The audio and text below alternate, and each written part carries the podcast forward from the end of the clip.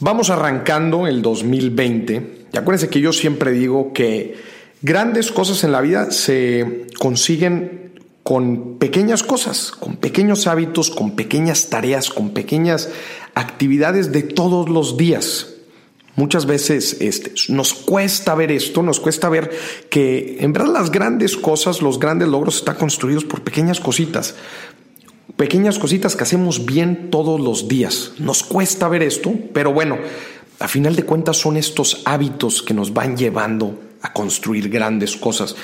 Y hoy precisamente, estamos empezando el 2020, quiero decirte algunos hábitos financieros que tenemos que solidificar para este 2020, este año que va arrancando. Acuérdate que lo vamos a arrancar de la mejor manera con los mejores hábitos financieros que necesitamos para poner nuestras finanzas en orden, nuestro dinero en orden y que trabaje para nosotros y que no estemos trabajando para él.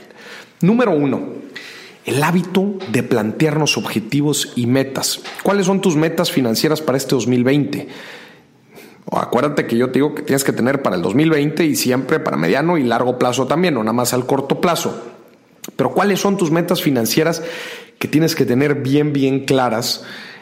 Y no nada más tenerlas claras como metas, ¿eh? O sea, si por ejemplo, si yo te digo que una meta tuya es enganchar una casa, ya sabes específicamente cuánto dinero necesitas, parte esa meta, ese dinero que necesitas, pártelo en pedacitos, que esos pedacitos son las cosas que tienes que hacer todos los días o todas las quincenas o todas las meses. Por ejemplo, es la cantidad que tienes que ahorrar cada mes para que al final del año tengas la cantidad que necesitas para irte de viaje o enganchar la casa, etcétera, ¿no? Pero el hábito de plantearnos metas y cómo esas metas a diferentes plazos en la vida, cómo se ven traducidas a una acción ejecutable en el tiempo presente, o sea, en hoy. Hoy, ¿qué voy a hacer por mi retiro? Hoy, ¿qué voy a hacer por mi casa? Hoy, ¿qué voy a hacer por ese auto, por ese viaje, por esa familia, por lo que sea que quiera? Hoy, ¿qué tengo que hacer? Número dos, el hábito del ahorro. Es bien importante que ahorita que vamos empezando el año lo empecemos bien. Te aseguro que si empezamos ahorrando en enero, va a ser más fácil que ahorremos en febrero y luego en marzo y así sucesivamente. Pero acuérdate que esto, esto es como cuando hacemos ejercicio para que se solidifique el hábito del ejercicio, pues tenemos que ir varias veces al gimnasio. Igual pasa con el ahorro. Quédate varias veces, varias veces, repetidas ocasiones, ahorra. Y vas a ver cómo se te va a hacer mucho más fácil. Morís, ¿cuánto ahorro? Ya hice una galleta de esto y en verdad me molesta que la gente no sabe cuánto ahorrar. Pues es que no sabes ahorrar porque no tienes metas. Pero tú ya viste en el, en el hábito número uno del plantearnos metas, tú ya tienes metas. Entonces ya sabes cuánto tienes que ahorrar cada día, cada mes, cada quincena. Ya sabes específicamente cuánto tienes que ahorrar. Número tres, el hábito de la inversión. ¿Qué inversiones importantes vas a hacer este año?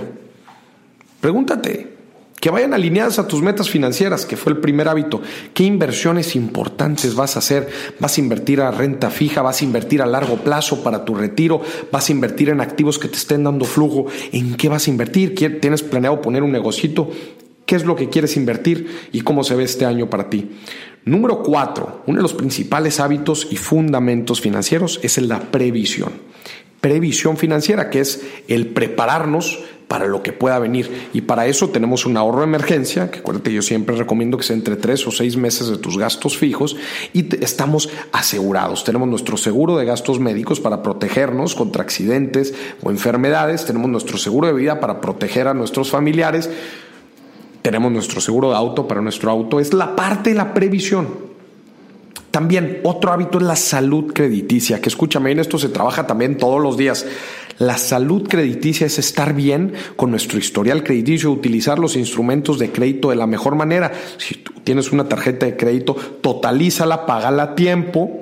Haz buen uso de cuando nos prestan cosas, cuando compramos cosas a meses, haz buen uso te están prestando dinero, hay que devolverlo, hay que saberse endeudar. Y si cuidamos nuestra salud crediticia, vas a ver que nos va a ayudar muchísimo hacia adelante. Siete, por último, desarrolla tus siete activos invisibles. Tú ya has escuchado de mí. Los siete activos invisibles es uno, tus dones o habilidades, dos, tu conocimiento, tres, tus relaciones, cuatro, tu actitud, cinco, tu salud física y mental, seis, tu espíritu o tu, tu causa de vida, tu sentido de trascendencia y siete, tu tiempo. Todos estos siete activos hay que invertirlos, hay que desarrollarlos, hay que crecerlos. Ahorita en este 2020 que va empezando, desarrollalos, hazlos crecer, identifícalos primero y asegúrate que estén en la columna de activos, no en la, de no en la columna de pasivos. Acuérdate que estos siete componentes te estén ayudando, te impulsen en este 2020 para que puedas alcanzar tus objetivos.